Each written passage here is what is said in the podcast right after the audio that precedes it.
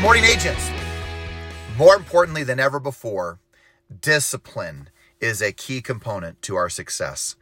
Every single day, you're going to be faced with challenges, difficulty, uh, negativity, poisonous individuals, difficult situations, deals imploding, deals coming together, the good, the bad, and the ugly. All of it happening. But the fundamental success ratio or example of all those who succeed is one word or one principle and it is the word is discipline. Discipline is the key to your success right now.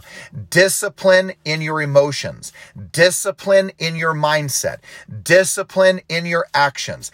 Discipline is the key to your winning the game whether you're dealing with the covid issues sickness challenging moments, difficult difficult times, I can promise you that discipline is the key. So here's the question for you then today. What are you doing to be disciplined? Now, let's label three things. Discipline of mind, discipline in emotion, and discipline in your actions.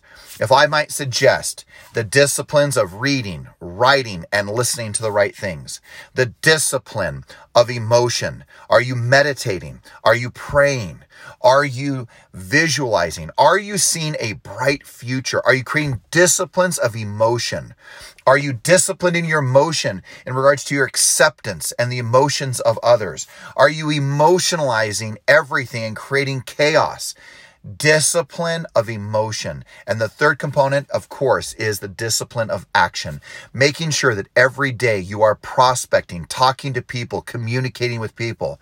Yes, I know there's a lot going on. Yes, I know there's a lot of challenges going on. Yes, I know there's a lot of difficulty going on, but the discipline of your action is the key to your winning.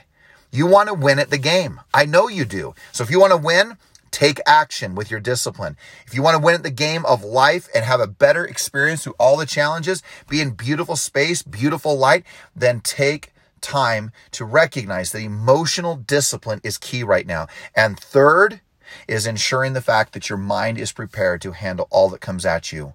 Remember, control what you can, can control, and the things that you cannot will not seem so difficult, will not seem such a challenge.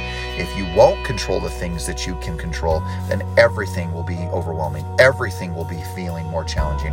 I know you can do this. Have an extraordinary day, and we'll talk soon.